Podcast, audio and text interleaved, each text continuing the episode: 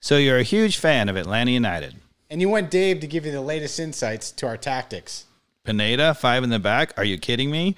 Or maybe you can't F and believe we signed Dom Dwyer and you want to hear Mikey Dobbs rant about it. Well, you've come to the right place. I'm David Katz, And I'm Mike Dobbs. and this Is is, the the ATL on Fire Fire podcast.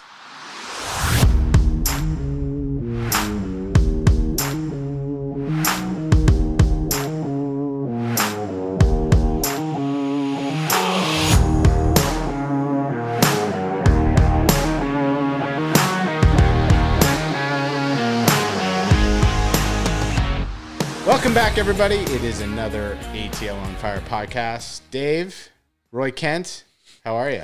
F and Roy Kent, people. Let me see. Oh, oh. Where'd you get that thing? The Am- internet, the Mikey Dobbs. the The, internet has no bounds. Yeah, I mean AFC Richmond, right? I mean, who doesn't love that? we are complete nerds here, people. and to be even even cooler, uh, let me get the, the camera on this. Check this. Logo, ATL on Fire T-shirts. swag. I like it, Mikey Dobbs. This is uh, my mother-in-law did some embroidering and did this whole thing herself. So Embroidery is awfully fancy for you know. I mean, I'm, Well, I'm, ma- it's awesome. maybe we'll get some hats, some T-shirts. The next remote podcast, which we successfully did at Elliott Street Pub last. There is week. a rumor that there was an ATL on Fire podcast from behind the Elliott Street pub. Is that true, Mikey Dobbs? It's very true. We uh, took electricity on the road in a pub parking lot and did this. Pulled it off. So hopefully some listeners will come join us next time we do it. We'll Right. send out some tweets so you can join us. And uh, the season's already like in in you know fast fast motion here. We're Yeah, we're gone. one one win, one loss, right? Yep. So uh, obviously we enjoyed the the home open home opener. Um, it felt uh, felt good to be back in the Mercedes Benz. That's for sure. Felt a little optimism because the home game certainly didn't have our best players. Certainly didn't have our best players against Colorado, but um, yeah, Yeah, we talked about you know the possibility of a slow start because uh, of the mama, right? We only had mm. in the end. We started out with ma, but in the end, Araujo limped off, and so then we had mm. So speaking of, mm, what are we drinking? We got another bottle of red wine. You know, I don't typically do this, but um, you know, the the the inaugural podcast for this season, we had this Chateau Saint Michelle Indian Wells, and uh, it was so delicious. I brought another bottle. well, I'm happy about it. Cheers. Salud. That is really, really nice. And uh, much needed after a long week. And this is a great way to finish it. Talking about Atlanta United. Um, you know what else I have, Dave? What? I think you know because it's on the agenda. Uh oh. ATL on fire trivia. All right, people. no. This is where this this is a segment we do on the show where I bring random knowledge to the listeners that you will hopefully try to forget as soon as you listen to it. But Mikey Dobbs has reached the end of the internet. I have. So this one's very MLS um, centric in terms of where the league's going and some Okay. tri- trivia questions that are more MLS related than they are uh, Atlanta United. But because I'm excited about the league, I really am bullish around Yeah, for its, sure. its growth with two World Cups coming um, rapidly in 2026. We'll be here before we know it. In the United States, we'll have a lot of soccer. But in a 2018 poll, uh, Americans favored baseball or soccer more as their preferred sport. And this is in a 2018 poll from, you know, maybe a legitimate poll or not. But I had heard actually that soccer had surpassed baseball overall as uh, America's third most popular sport. So I'm going to go with soccer. so this is 2018. You might be right now. Okay. It was 7% of Americans cited soccer as their favorite, favorite sport, while 9% preferred Americans' uh, pastime of baseball. So that would make sense. It, I would bet maybe now it's right at the tipping I point. I saw a, stat about this, and, and, and it wasn't necessarily MLS versus Major League Baseball. It was the overall baseball versus soccer, you know, versus Right. the sport.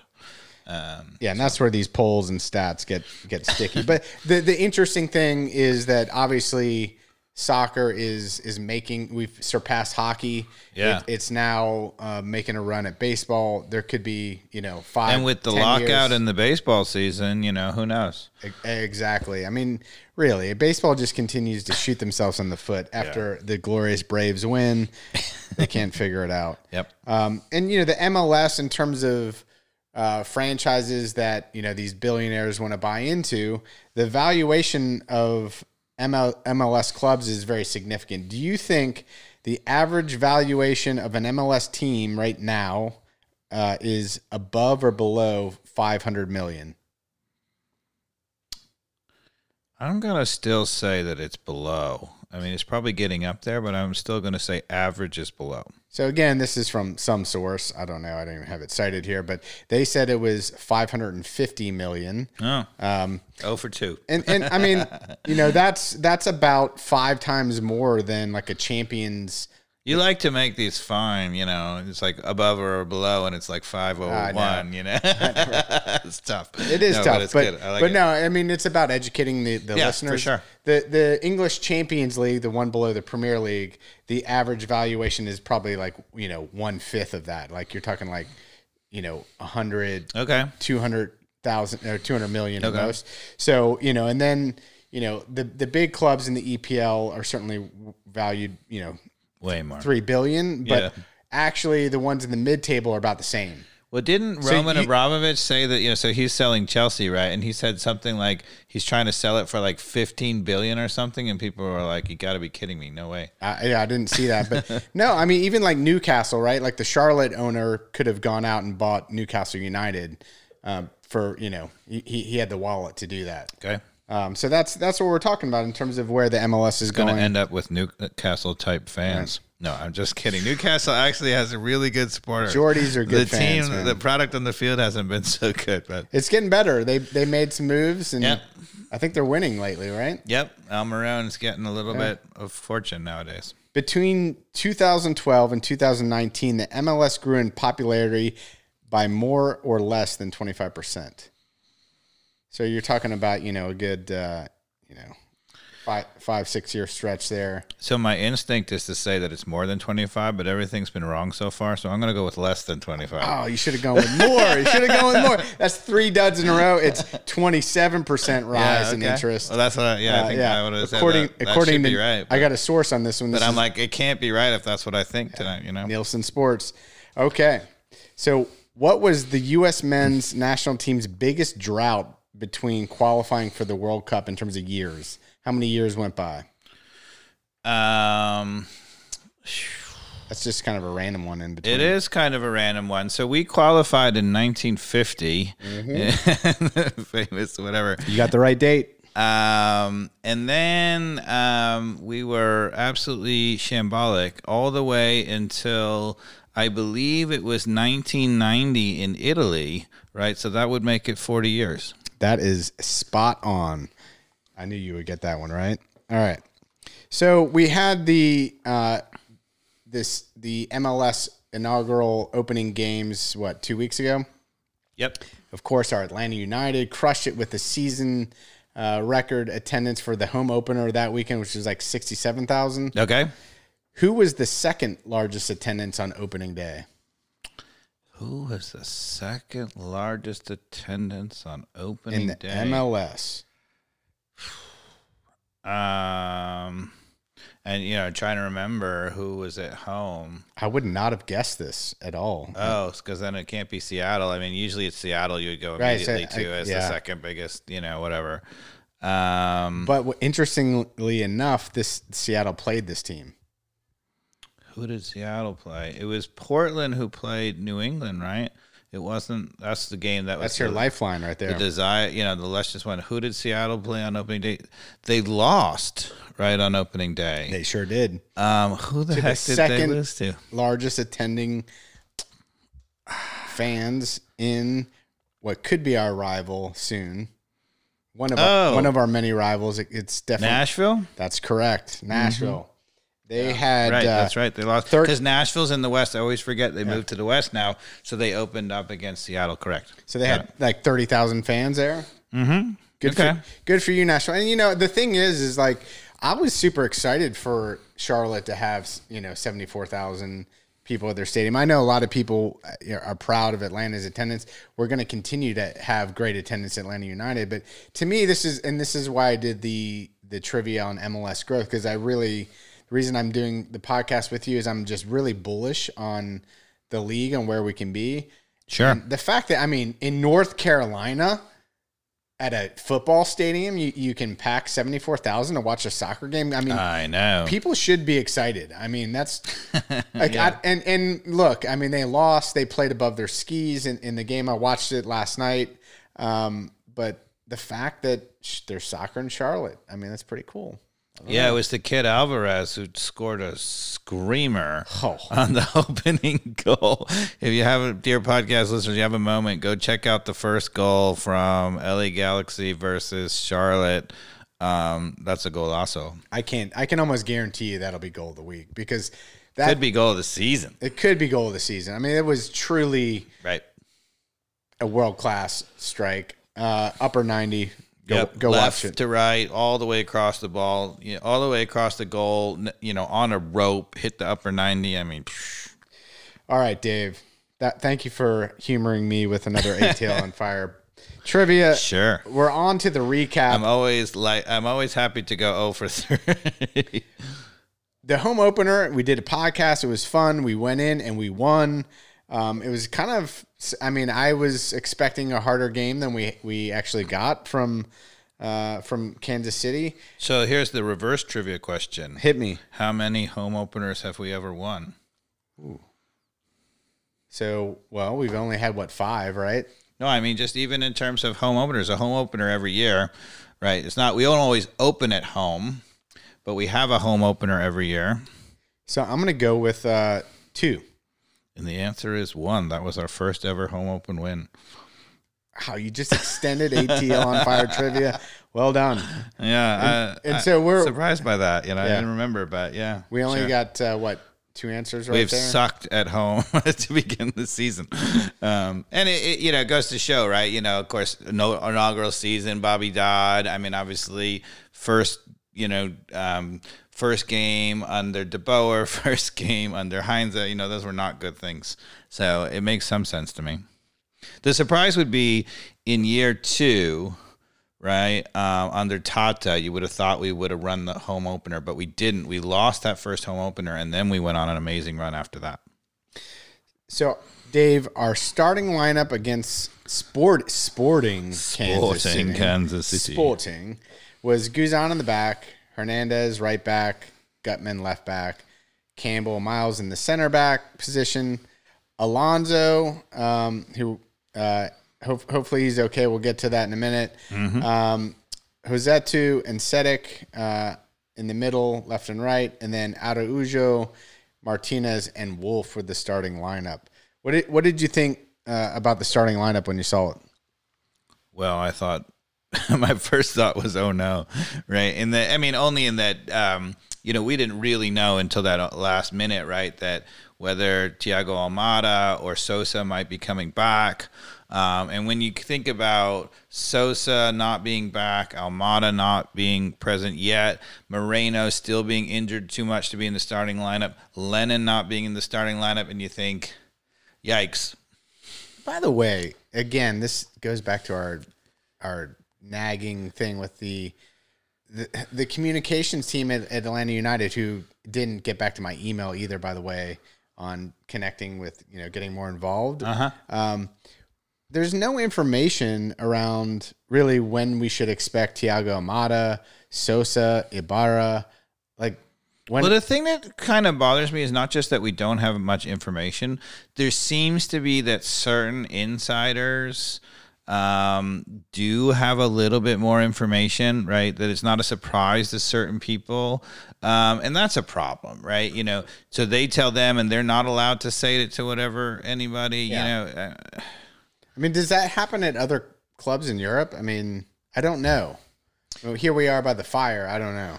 Um, my impression is no, that it doesn't. Um, there's a lot more information about injuries, um, but um.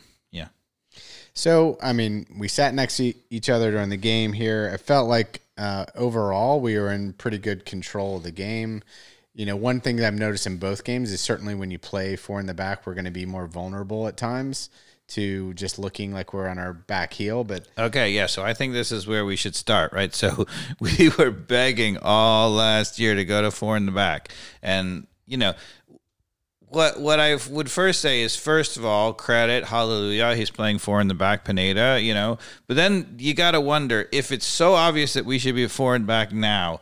Why in the world would you hesitate to change that during the season? I know he said, "Look, I don't want to change enough stuff," but that to me is surprising, right? That if you really, really felt that we're better in a four, which he clearly does, because now we get, you know, this whole time and he's going to go to a four. Why wouldn't you have changed that? I mean, it's not like those players have never heard of a four in the back, right? I mean, yeah. But anyway, so what did Oh. you think of the four in the back? Well, I mean, in, even in both games, even the one we just dudded on, I mean, it's more exciting soccer. I mean, that's just hands down.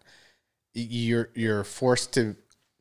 One thing you see with four in the back is what you always talk about. We're picking the ball up on the other side of of half field, and then we're on the front foot from there. So yes, we're also vulnerable to like why are there three guys only back and they've got five people charging down at our three guys? You get both that, but to me that's just exciting soccer.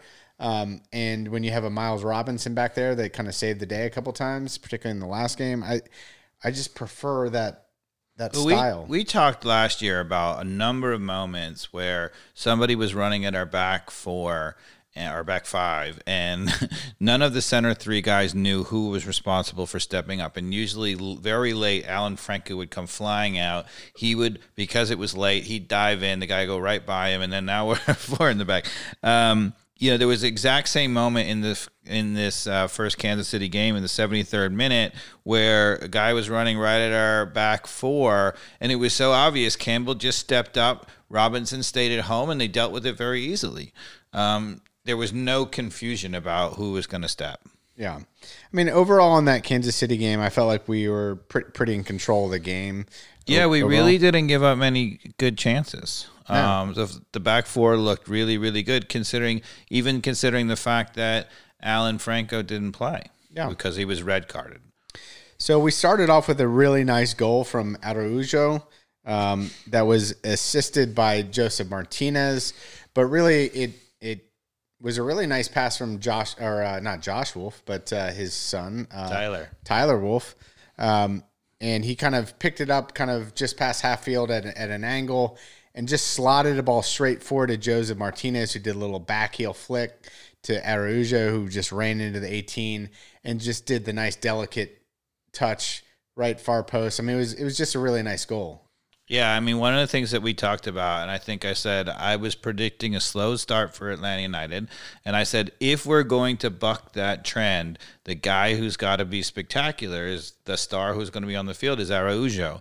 And, you know, the moment that happened, I said, mm, maybe we're, we're going to be all right because, uh, I mean, he just looked like, like on a different, he was playing a different game. Yeah, he was he was Uh, he just ran right by the defense. was the sweet and sour of that goal, right? Yeah, and so then you're like, look, here we go. You know, Araujo's on his way. He's going to be MLS MVP, and then he limps right off the field. Four to six weeks hamstring. Yeah, and you know that is super unfortunate. But the thing is, which I like about them, there's an article in Dirty South or AJC. I don't know if there's an article that says four weeks. The good news there is the prognosis isn't like it wasn't like bleeding on the back of his hamstring, which I've had one of those before. I mean that can take up to like three to six months when you have one of those.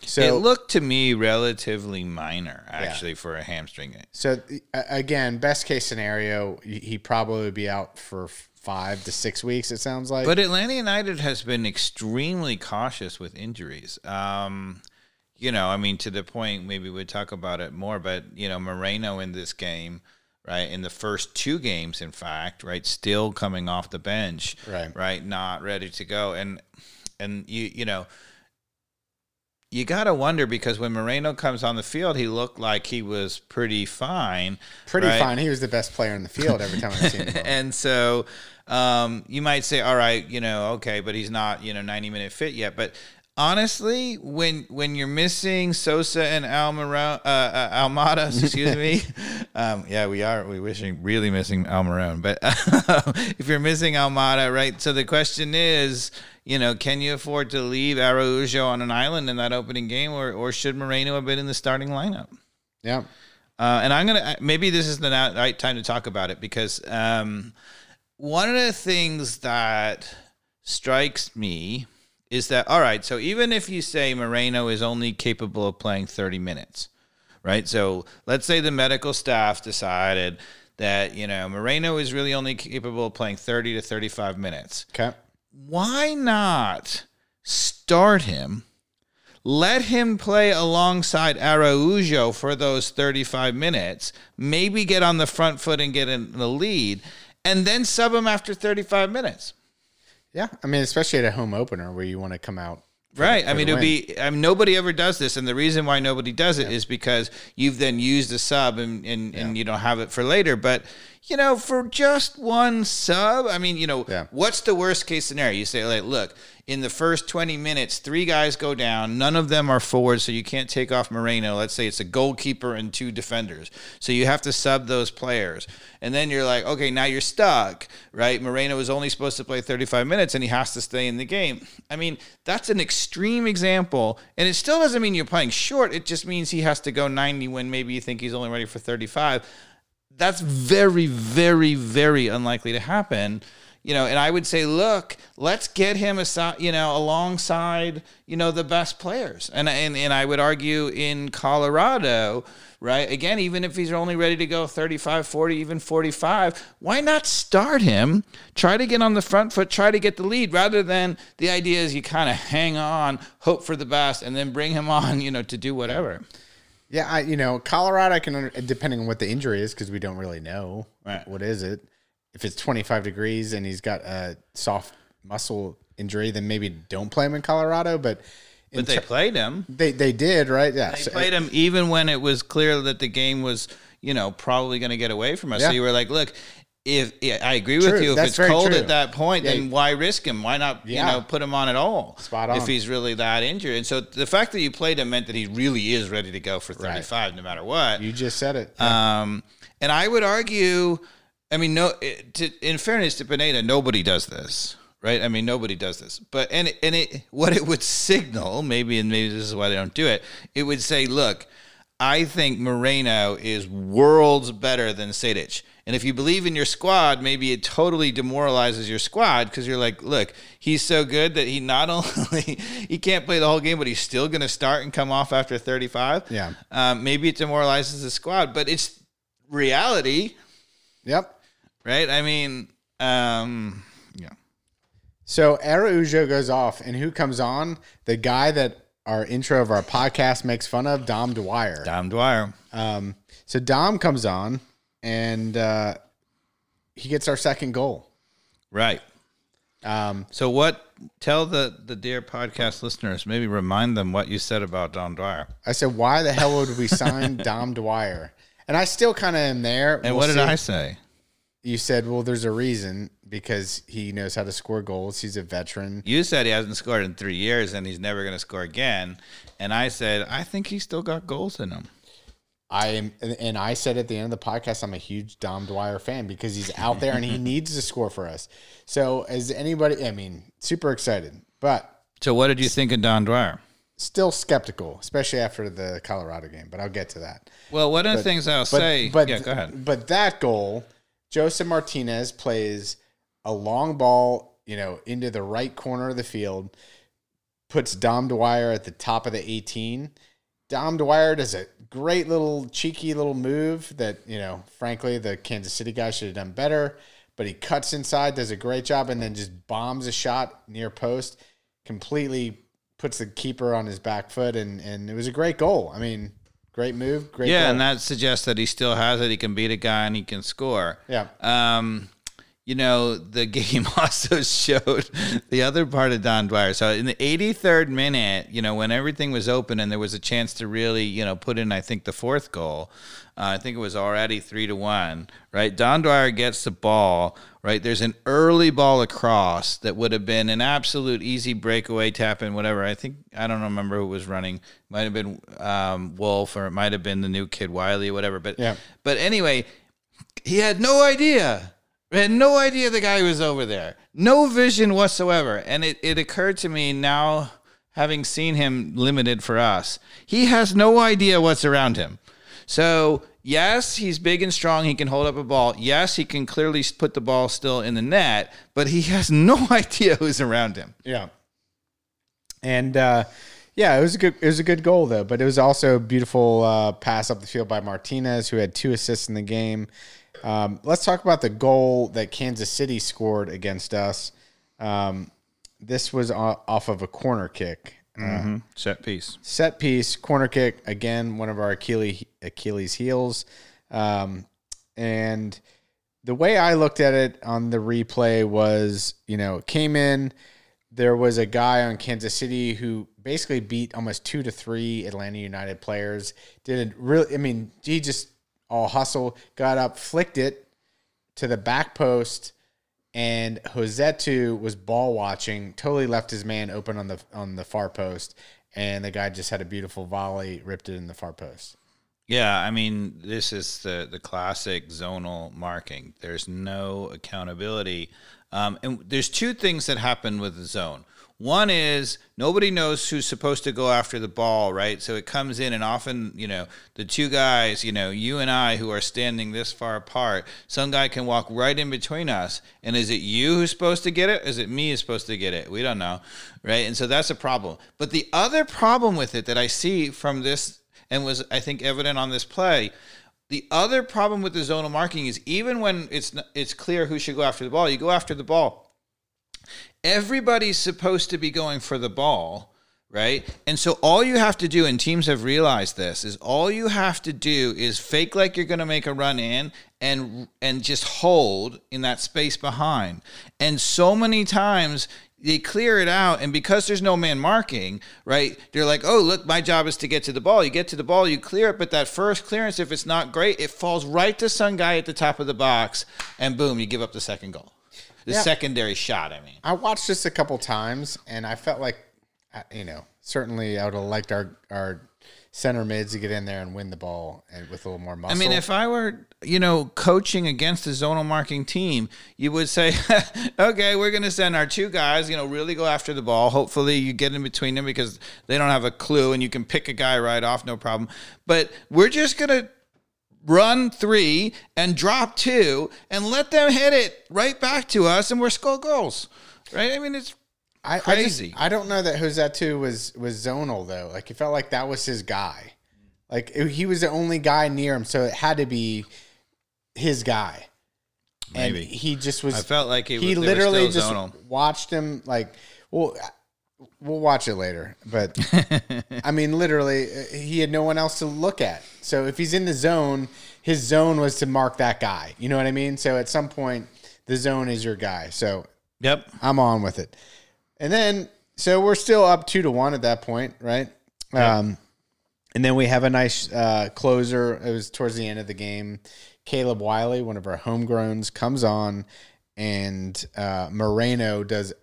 The professor. is- That's what I like to call The professor just such a beautifully weighted slotted Moving ball. kind of slow. Moving kind of slow, just it, totally yeah. lulls them into like, Yep. what was that little slotted pass? He just knows right how to just direct Mm-hmm. right behind the defense. Beautiful.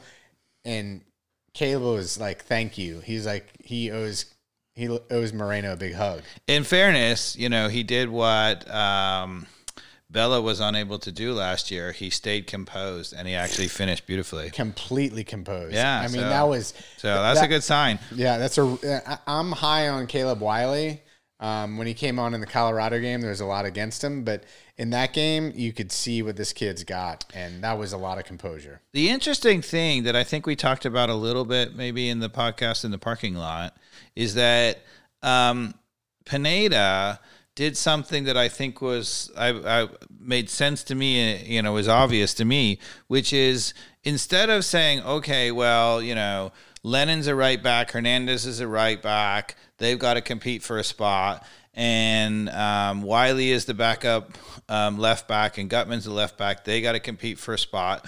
You know, why not in a in a moment say, okay, you know, just because that's true, um, Wiley is an attacking player. Maybe you know we don't know yet, but defensively, is he really you know seasoned? Probably not. It's his first ever game, right? Lennon, we've always said, great attacking wise, occasionally weak defensively. Why not play them both together? right? Yeah. And allow a Lennon to just go forward with the guy behind him, or allow a Wiley to go forward with the guy behind him. And he did that. He, in both sides, he brought in the left back and the right back, the backup, as a as a midfielder, uh, which I think is is brilliant. So we're about to go to the Colorado game, but um, in terms of starters uh, and young players, um, Tyler Wolff started both games. Yep. What did you think about his performance over overall in the first game, and then maybe as we transition to the Colorado game? You know, I said it, I think that if there was going to be a guy who was going to surprise us, it would be Tyler Wolff. Um, I think he's shown some spark. Um, he should have scored in the Colorado game. Would have made a huge difference early. He had a good chance. Um, it was a, a good shot, um, and it was saved, but um, you know, he probably really should have scored. Um, so, you know, that's what you get with a really, really young player. They can be a spark, and then sometimes they miss something obvious. So, uh, overall, I thought, you know, good start. Yeah, I, I agree. I think he's. How old is he now? Um, what what's the Google say? He's only like twenty years old, let's right? see. I have it in front of me. Maybe he's, maybe he's a little older. And, uh, you know, his dad played uh, at University of South Carolina, and then went into the MLS when the MLS had just just uh, began. Um, yep. So he, he's 19. He's 19. Yeah. so he's got good genes with with his dad, Josh Wolff, who played here in Atlanta locally. Caleb Wiley's 17. 17. Yeah. And I mean, we have. I mean, 17 is ridiculous. So much youth. So much I mean, youth. 17 is really young. Yeah. So yeah, uh, Tyler's got got a lot of. Um, potential ahead of him. And uh, yeah, ho- hopefully we can get his dad on the podcast here if we uh, if we play our cards right. He's if you don't know uh, Josh uh, Wolff, yeah, Josh Wolff, uh, Tyler's dad, yeah, and he's the coach of Austin FC. Right, we might have a connection. I'm not going to promise you huh. fans anything, but huh? I was going to say he's awfully busy because he's a coach. He's busy, right? Well, you know, we might be able to sneak in like a a, a little soundbite. Maybe we'll see what we can do. Um, also on Twitter, Archie Eversole responded to me. Maybe we can get him on too. Nice. So there's there's things happening here on ATL on fire, and uh, so I think you know one thing. You know, I was on um, Pineda, um, and I thought, okay, awesome starting four in the back, awesome bringing in the outside midfielders um, you know, the outside backs as midfielders late in the game. You know, we talked about where are you going to get a spark from, and maybe that's the answer. You you bring a guy like Wiley who might be really good attacking left back. You don't let him defend, but you bring him on for 20 minutes as a winger. Yeah. Um, so, you know, I think um, credit to Pineda. He pulled all the right strings in the first game. All right. So the second game, we go out to Colorado there's rumors of maybe another uh, snow, snowstorm type of game. Yeah, I wanted to talk about something that started in the first game and really, really, really was a thing in the second game. So um, the goal um, um, in the first game, you could already see it. I have a note from from watching the game live. I'm like, why in the world are our outside backs? On the weak side tucking in so far, right? So if the ball is on the left, right, and Gutman is our left back all the way on the far side, right? So so the ball is is on um, um, is on Brooks Lennon's side or is on Hernandez's side, um, and let's say Gutman's on the far side. Yeah. They have Gutman coming all the way in, and he's standing next to um, Robinson, right? And and why? Okay, well let's. I hear you. Let's take a pause because I I hear what you're saying, and and that was part of the problem on the first goal that we got scored on against The uh, first Colorado. goal and the second goal we should have sco- given up, and the third goal we should have given up. I mean, it was a disaster in the in the second game against Colorado for the exact reason. But you could see it in the first game. The moments that I thought we were vulnerable was when there was a switch in play. And we're so tucked in that means that we allow somebody to play outside, and we're like, we'll give them the cross those days are gone, my friend, right? Like, dear podcast listeners, soccer has gotten the players are good enough to whip a ball in. If you give somebody a free cross and they put in a beautiful cross, there ain't nothing the center backs are going to do. Nothing. I mean, if it's a beautiful ball into a good spot, there's a good chance of scoring. So you're saying like the second cross against uh, us in Colorado, or was Yes. that the third goal? I can't It was remember. the first goal. no, the first goal. Oh, the first goal. No, no, that wasn't the first goal. The second one was the whipped in cross. It was Well, they were both were. um, yeah. So the first goal against. So well, let's. So let's- we're now in Colorado. We're now in Colorado. Okay. It was supposed to be snowing. We were supposed to have Alonso as our uh, defensive med, uh, center mid, right? Yep. Uh, Osvaldo Alonso, apparently, the who I thought, to be honest, was really terrific in the first game. Um, positionally, you know, he's a little older. He's 36 or something, but and and he clearly we can't count on him if Sosa were to really go down. I don't think he can play day in day out for a whole season, but clearly in a one off to expel job Sosa, done. really well job done. A job really well done. agreed. And apparently, you know, they flew him out there to Yeah, Colorado. what happened? I don't know if it was the altitude or whatever. And you know, they run tests. I'm sure in the players um, as as a little physical before every game, maybe, or maybe he had like some chest pains. I don't know. Cardiologist checks him out, says, "No, no, dude, you, you can't play." yeah, you're 36. He can't play at altitude. So I hopefully that's uh, just a overly cautious type of situation, but Yikes. uh, not not the greatest news. Uh, hopefully, Anyway, so what would you have done now that you're facing no no Sosa, no Osvaldo Alonso? What would you do? Well, I'm no coach, Dave, so I'm going to leave this to you. But um, they did shift the lineup, right? So the, Yep. the lineup in this game, uh, let me just shift my page here, was Guzan in the back, Hernandez right back, Gutman left back, Franco, and then Miles. And then the surprise was putting George Campbell in the uh, Sosa role Yep. at defensive center mid, and then to his left, Sejdič and Rossetto to his right, Lennon and Wolff as the wingers, and then Martinez up front. I have to say, I was on Pineda so much, you know, that there was he wouldn't change anything last year. And then we would get off to bad starts and then he would try to adjust something late, right? And I'm like, why not be proactive and do things from the start if you know that that's the problem. And voila, new season. All of a sudden, right? So not only did he make the right call in the first game, four in the back, not only did he bring on the outside backs as midfielders, brilliant adjustment. And now we don't have a def- our starting defensive center midfield, CDM um, out, Sosa, our backup out, right? Uh, Alonso. And what does he do? He plays all three center backs and he plays Campbell as a defensive midfielder. I, I had to say, when I saw that, I said, absolutely brilliant. He's being proactive from the start. He didn't try to do what he did last year, and we're going to keep it the same. We're not going to move Campbell out or whatever. We're place Sejdič as a defensive midfield. That's what I thought he was going to do. He didn't do it. Right? Like it's like he's a new guy. He stuck to his guns, right? Yeah, well, who is this Pineda and where was he last year? Okay, so as you and I didn't talk about this, I'm with you. Maybe he I was lo- listening to the starting- podcast. You're starting to sweat. I like it. No, I agree, man. I think you know it was a bold move uh, putting G- George Campbell in that in that role, which you know I thought he did okay. It was Defensively, he was good, but in the first game, there were a few times when he was trying to play out of the back where he gave the ball away badly, and this happened again as a defensive midfielder. He looks like great defensively, really good one on one. Positioning is good, reading the game is good. Um, the one thing that needs a little bit of sophistication occasionally, he's prone to a bad giveaway. yeah.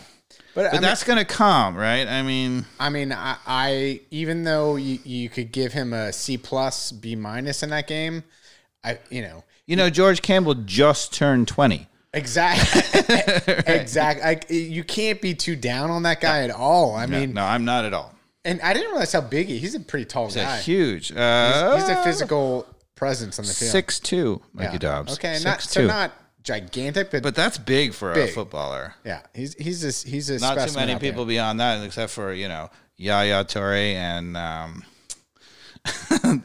the old guy for Liverpool. Yeah. And uh, yeah, so um, overall, just very high on George Campbell. So I thought it was a brilliant, absolutely brilliant move. I was like, I couldn't believe he had made the adjustment. Bravo to him. Um, the only thing I would have said is, look, I mean, Araujo not available, Almada not available, right? Martinez, you know, still trying to find it or whatever. Um, in my opinion, the really bold thing to do, Moreno has to be in the starting lineup, even if he can't go 90, even if you sub him off at halftime. yeah, I agree. That's that was the big flaw in the the Colorado game. The other thing the commentators were saying is it sounds like very few teams play the kind of high press that we did during the 30 minutes uh, in They mile look great for the first 30 mi- minutes. mile high, right? Yeah, so exactly. I, I think you know I I don't know how much truth there is to that. Did the altitude get to the team after that? You think? Eh, they certainly died. They fell off Yeah. a cliff. Um, so I would say yes. Um, you know, you you. I was thinking to myself, okay, you know, in hindsight, and hindsight is twenty twenty, right? Um, would it have been better for Pineda to have gone in there and parked the bus, right, and said, all right, let's be really defensively solid and whatever. Um, the question is, if he were to do that, what would he do? I mean, the only thing he could have done is he could have reverted to a five in the back. He could have had Campbell, Robinson, and Franco. But then who's playing in the midfield? Who? Who, Mikey Dobbs? You got Sejdič and Rossetto, and then Yeah, and Sejdič, is it Sejdič? Is that how you pronounce it? I don't know. I think so. I, think you're right. um, he has become the guy who gives the ball to the other team who scores on us. Right, the number of giveaways he gives up. I don't know if you remember last year. Right, we were one point away from missing a playoff spot. Right, and we had a game where we had it in the bag. Sejdič was dribbling outside our own 18, and he just passed it. I think it was New York City FC at home, and we gave up a late goal. Do you remember this? Yeah. And he just gave the ball away. He just keeps doing it. yeah. Well, he. Uh, which which goal was it in this Colorado game? He just like gave that like square ball, and they took it over, and that that was the one that whipped the cross in over Franco's head, and then Hernandez. Uh, that was a Sejdič giveaway. Right. That was the second goal, correct? Uh, I believe so. Yeah, it was- uh, terrible giveaway by Sejdič on the goal. It's definitely the second goal. I, I wasn't really sure why Alan Franco was headed up the field a little bit, but I think he was so confident Sejdič had the ball, he was trying to give him a, an option. So we're and when he lost the ball, he was like, ah. so we're starting with the second goal. Okay. Okay, which we'll go back to the first goal. The second goal, you're right. It was 100% Sejdič's fault for just giving away a square ball to the other team. It was an atrocious giveaway. It was an atrocious giveaway in like, you know, 75% of the way down the field for Colorado. They picked it up and the guy looked up and said, "Oh, thank you. I'm going to whip in a cross over Franco's head." Not Franco's fault, by the way. Right. Now, I can And I think it was hard. You couldn't see it on the TV because it was cut off. I felt like Franco was recovering back, like almost like he was moving up to give um, Sejdič an option. Like he was assuming, all right, maybe bring it across, and he was going to help play out of the back. I felt like I felt like Alan Franco was kind of in the right spot. You know who wasn't though? Who? Ronald Hernandez. I watched it over and over again. He was kind of like ball watching a little bit, and he he left his guy. He let his guy go behind him, far post, and stepped up. For, he had no reason because there's no danger in front of him. The danger was behind him, and he let his guy go behind him and behind Franco, and let his wingman down. As far as I'm concerned, mm. I watched it watched it over and over again. I'm like, well, why would Hernandez have any need to step up? There was no one there for Hernandez to, to step up on. So why would you let another guy run behind you? Well, I've seen a few times where again he got into trouble, but it seems to me like it was coached getting into trouble. He's coming in so far. That's not what you're talking about here, but. Um, Ronald Hernandez a few times has gotten into trouble where he's come over to help Franco, right? Because he's punched in so far, and then they just play it out to his guy who's wide open Yeah. um, which is atrocious. But that's what's being coached because you can see Gutman doing it on the far side. Uh, um, you know, when I think we should talk about the first goal. But so on the first goal, um, and I think we're going to play the clip. Right. Um, so if you're on following us on YouTube, Oh, we yeah. have it paused. Right. So uh, before you play the clip, Atlanta United is in really good spot. First of all, you'll see though that instead of actually marking out on the wing, the right back, who I think is you know Ronald Hernandez, or maybe now it's it's the right midfielder. I'm not sure. I think that, that's Hernandez. Um, is pinched in far enough where there's a lot of space to play out wide. Why? Does he need to be in there? No, he should be closer where he can close it down.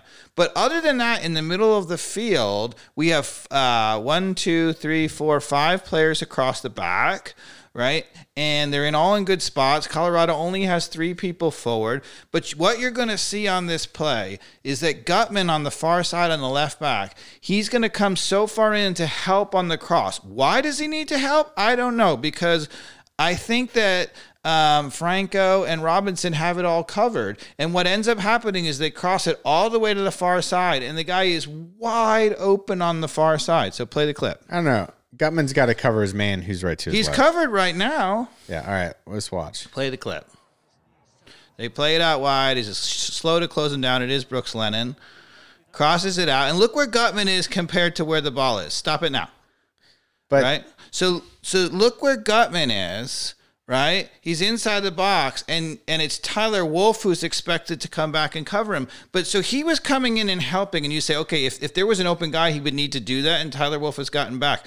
But who's the open guy? We got 4v2 right inside the penalty spot by the penalty spot. Why does Gutman need to be there? well, he shouldn't be there.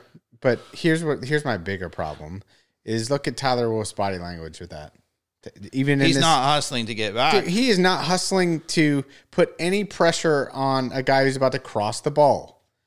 Eh, What's the most dangerous thing that you can do? It's, I mean, you cross the ball in the English Premier League. Like, I mean, are you kidding me? You would have, you would be like yanked off the field. I'm not going to argue with you, but here's the thing. If our expectation is that we're going to stop goals by having Josh Wolff track a guy who's standing six yards away from the corner flag, we got a long season coming, right? Because that cannot be his role. That's got to be Gutman. No, it's everyone's role to defend. Sure. it's everyone's role to defend.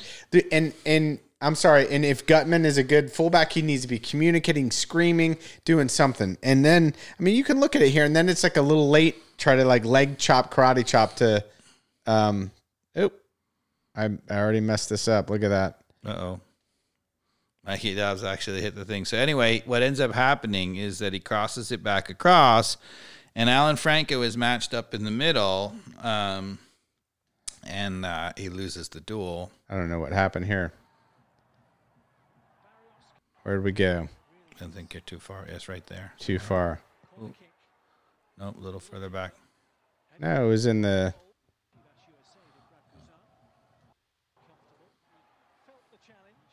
We're getting there. There Here it is. is. Finally got back to it. Sorry, sorry, we had a little technical difficulty there. And yeah, Describe it. jogging, jogging, jogging. Oh, too late. Karate kick. And it was a great header, but Yeah. So this is my point, which is to say, Alan Franco's got him marked up completely. He's very tight. He loses the battle, and you can argue about why he lost the battle. He's got to win that battle, but you cannot allow a guy to have all day to serve in a ball and pick it out, right? I mean, he had all day to to get that down and to cross it, and that never should have happened. okay. So there's two things right here, and you can see it. You got lackadaisical pressure on the ball, and then Alan Franco here is in front of the guy who's the danger. Instead, he doesn't. He should be positioned where his his guy is to his right shoulder. He's not ball. He's not goal side. Yeah, he's not goal side. And then period the end. So You, you're even teaching this to the to the young girls and your Yeah, daughters. you team, have right? to be goal side. goal So he's got his hips turned, but he's got his left shoulder up against the defender who's behind him, instead of having his right shoulder on the defender where he can see the ball coming across in his defense, he, the guy he's marking to his right. So for those of you who are not on YouTube, that Alan Franco was standing just outside the six yard box, right in the middle of the penalty area, and actually the Colorado guy who scores, I can't remember his name, is actually standing goal side of him. Um, which you would expect if that's true. I mean, the one thing I'm thinking here maybe is that Alan Franco thinks if he's goal side of me, he's offside. yeah, I, And he's not matter. offside because Gutman is actually back and is keeping him onside. He but can he can keep him offside if he shifts a little closer to the ball.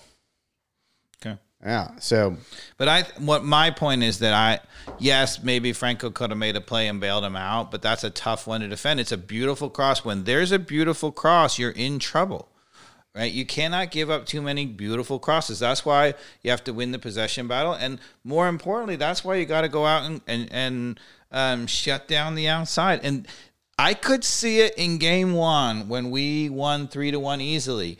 We kept giving away some really dangerous crosses because the outside backs were pinching in so far. Why? Yeah. Why? all right. It's, it's the thing I think that Pineda hasn't corrected. So that was the first goal. The second goal, where where did that come from? That was the one where Sejdič gave it up, and there was Yeah. But oh, oh, before that though, there was there's a pretty good chance from uh, Tyler Wolff Mm-hmm. where he got slotted in the into the 18. It was kind of odd because he just didn't feel like he had composure Yep. on the ball. Like he just didn't have his body s- settled correctly. He looked a little bit 19ish. He looked a little 19ish, which I yeah, not not a huge but it was it was interesting. I mean, he he kind of let his whole body and the ball drift away from the goal, and then tried a really nice effort at the last second to kind of play it far post, uh, and uh, just kind of scuffed it across the the the front of the goalie, and it didn't go in. But I have to say, you know, later in the half, right before the stroke of halftime, right, Martinez looked very 19ish. Yeah. Did you see that? Yes. Um, yeah, so there's a ball put beautifully into Martinez, who's all alone at the penalty spot, and he makes a terrible first touch. Now, one thing I will say, and maybe I'm making excuses for people, but the state of the pitch in Colorado was absolutely atrocious. Yeah, I think. I that- mean, there was a lot of bobbles and stuff. Um, so I don't know whether that messed him up there, but it was a tear. I mean, Martinez in his prime prior to ACL puts that ball away mm, 95 times out of 100. Yeah. So the 86 minute they scored us scored on no 86 minute or 84th minute uh, Miles gets uh, his second yellow. Which, by the way, let's just take a step back on the refereeing in this game. What did you think of the refereeing in, in that Colorado game? You know, I, I He came out kind of early with the yellow cards. yeah, I agree. I think it was a little aggressive and that forced his hand a little bit. It didn't need to be. It didn't seem like it was a real out of control game. One thing that I find And the commentators actually said that they were like, "This is a pretty chill game." yeah, one but, of the but things yet the ref had to throw like three yellows in the first 20 minutes. One of the things I find about poor refereeing, and MLS is getting a little better, but still has poor refereeing. So when you, you have poor refereeing, the referees are, are doing the letter of the law instead of the spirit of the law, right? So, you know, if you go back and review any of the decisions here, I don't think he made any decisions that you would say, oh, that's so atrocious or whatever. But as a referee, you got to step back. And if he watches that game as he should, he should say, you know what? For a game that was not really that, you know, testy, it was, there was no, you know, shoving, there were no real bad tackles. I gave out four or five yellow cards, and maybe that's a problem. Yeah, I mean it's like uh it's like a judge in any sports, and, and I'm familiar with surfing. Like Mm-hmm. you you can't give out high scores out of the gates. You got to set the bar a little lower, like especially when you know the the waves aren't good or there's not it's not that chippy, and it wasn't that chippy. So I think you got There's the such a lower. thing as a as a bad foul even that's not a yellow card, right? Um, you know, you can have a foul where a guy catches him pretty good, you know, it's a bad foul. And in MLS, it's always a yellow card. And at times you're like, look, if it wasn't intentional, it wasn't two footed, it wasn't dangerous, it was just a bad crap challenge, sometimes it's just a foul. Yeah. Right? It doesn't have to That, be a yellow card. that referee didn't seem to know what just a foul was, is where I'm getting at. He was very official, very to the. This is what you get in the MLS, and I think it's because these referees are constantly being evaluated in MLS, which is supposed to make them better, but in a sense, it makes them worse. They think, okay, I have to judge each moment, and and he probably went through a review after this game, you know, with the refereeing, you know, head of refereeing, and in each one of those decisions, he's probably like, yeah, you got it right you got to step back and say, okay, even if I got all the decisions right, did I get it right as a whole? And the answer there is no. No, exactly. Didn't understand the flow of the game. Didn't understand the the up the, the way the game was flowing at all. So that I mean, was, we always talk about it sometimes in terms of you know controversial penalty decisions, and it's always like, well, the letter of the law versus the spirit of the law. And I always feel like the penalty box is there for the referee to use it to make the game fair.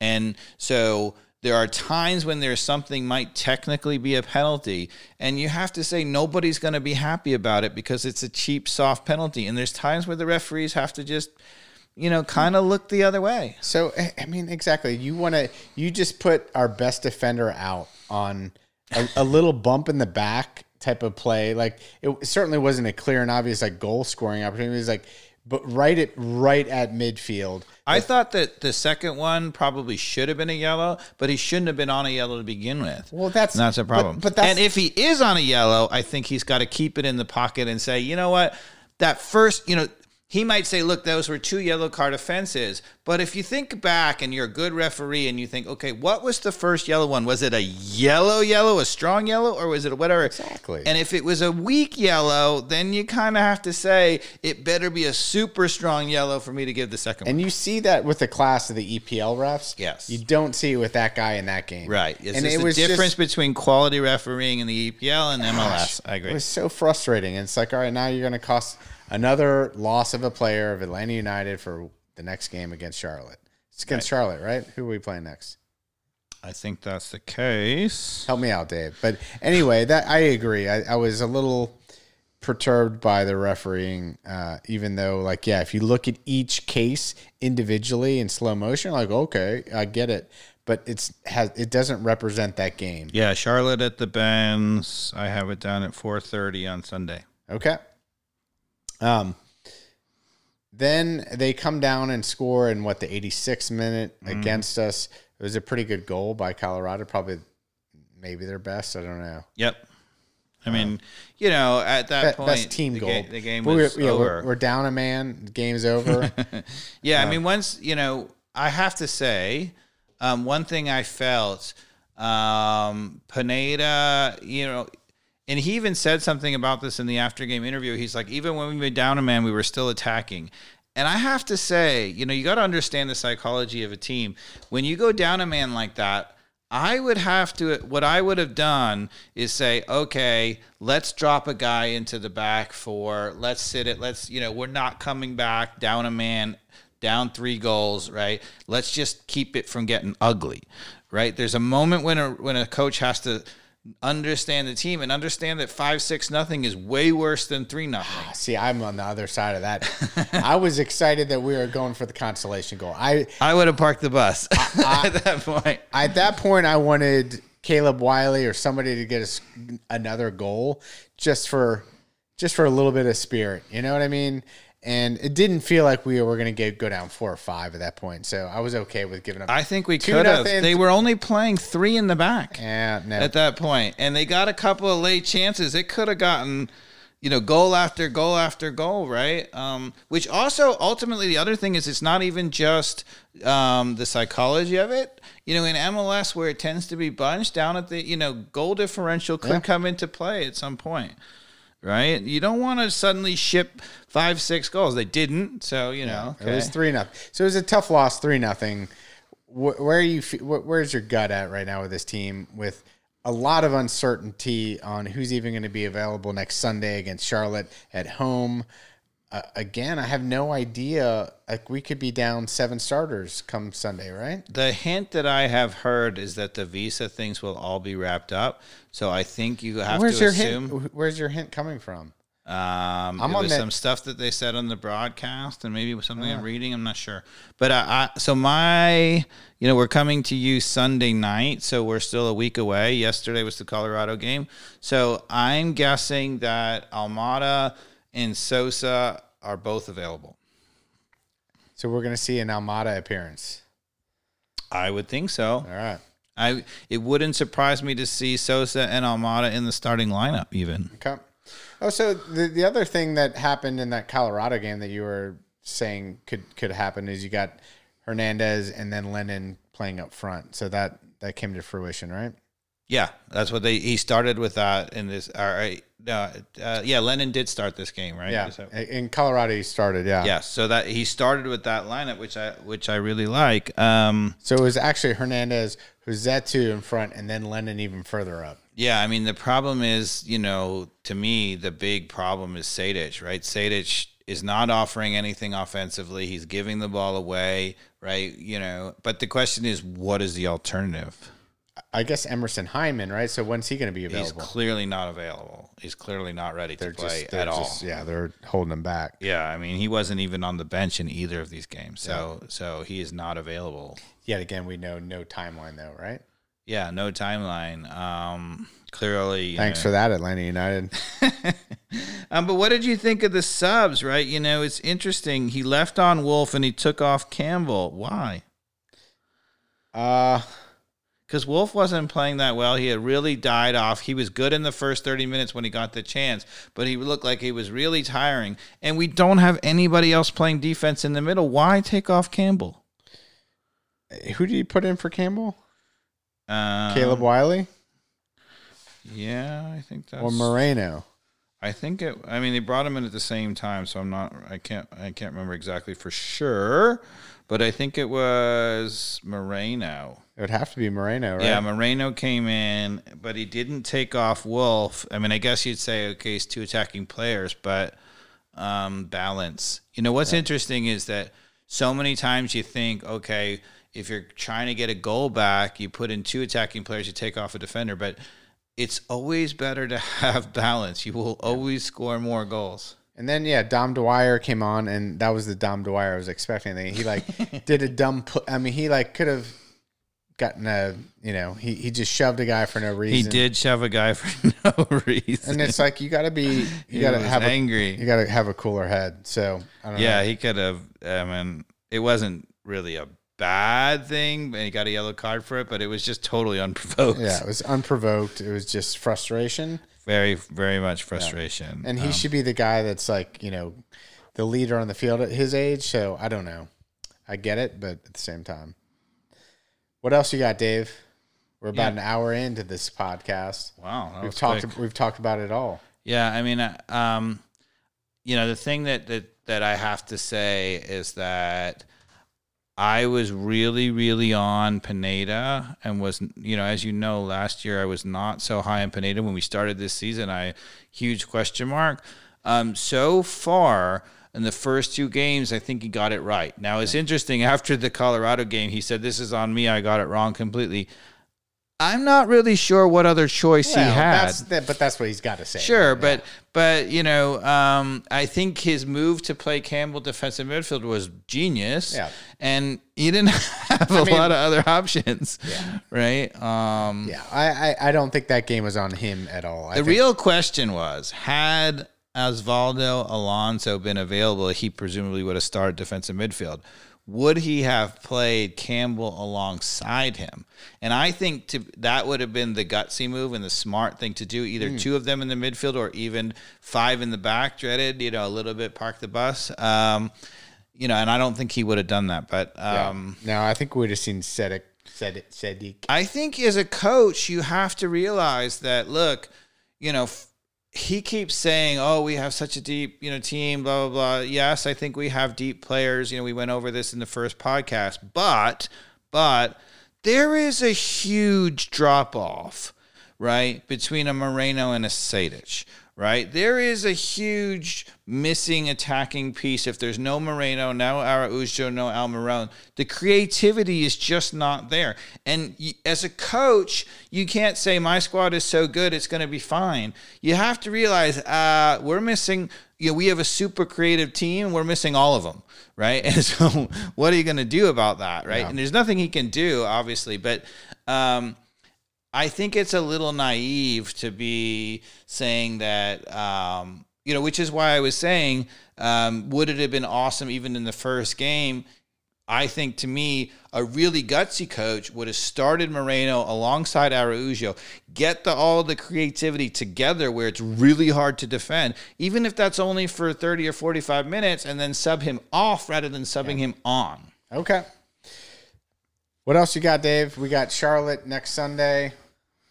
Yeah, thank God. you know, Charlotte is not a good team, and presumably on the road, uh, you know, you got to figure that Atlanta United. So, so the thing that I would say, the other thing about the Colorado game that was maybe a little bit disappointing, is the one thing you might have said about this Atlanta United team is they might be good enough to go even on the road with a not good attacking side and give up either a shutout or only give up one goal. And they didn't. They kind of you know fell apart. And to me, it wasn't actually bad defending, right? We didn't see guys get beat, right? Right. What I didn't like, there were two things that that cost us. One, this inexplicable inexplicable outside box tucking in so Pinch- far pinching in, right which is why right especially because you have two great center backs and you have a defensive midfielder which you saw in those key moments we had three guys usually marking one you don't need those guys to tuck in And by doing the tucking in, you're almost creating the same problem we had with five in the back, which is like, who's got the ball? Yeah, who's going to defend those guys in the middle because they're all there, but nobody's responsible, and you're allowing somebody to have a free cross, Yeah. right? Which is totally shambolic. And so, one of the things that might be disappointing to me is that I would have said, you know, looking at the lineup going into this game, I would have expected us to be really good still defensively, right? We had our starting back four, right? And I would have thought, you know, we should be able to go into Colorado and give up you know, one, maybe zero. Now, that being said, Colorado, I think, has lost twice in the last like two or three years at home because of the altitude. Right. Right. That's clearly keeping them in the in the you know keeping them competitive. Yeah. Right. So you know maybe you just chalk it up and you say, all right, uh, we were phenomenal on the front foot in the first 30 minutes and the altitude got us and who cares and obviously the cavalry is coming right sosa's coming back almada's coming back even araujo's not gone that long so. I hope we see Almada on Sunday. you got to figure moreno i mean god bless he's got to be ready to start so we have like four of the mama. On, right so we Sunday, have martinez we have moreno for sure two we got ma and hopefully Almada. Almada would be ma Yeah. so we have Maha. We don't have Araujo, but you don't need. Honestly, there. I, I expected there to be injuries and other things.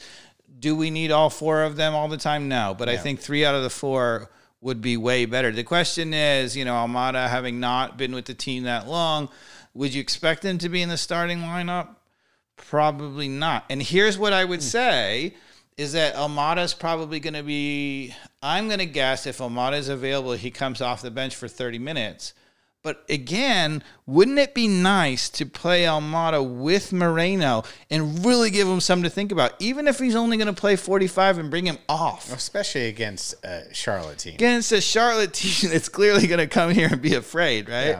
Um, so, Yeah, the problem is, is then if you come out guns blazing with your, you know, and you don't get it done in the first thirty minutes, which I always say, then you give Charlotte the open invitation to give us a dagger at home. But you know, we have our starting back four. I mean, obviously, um, Robinson's not going to be there, but George Campbell's perfectly capable, so there's not a problem. And you got to expect uh, Osvaldo and Sosa to be available, right? If that's the case, you can play one of them, and I'm going to guess Osvaldo starts.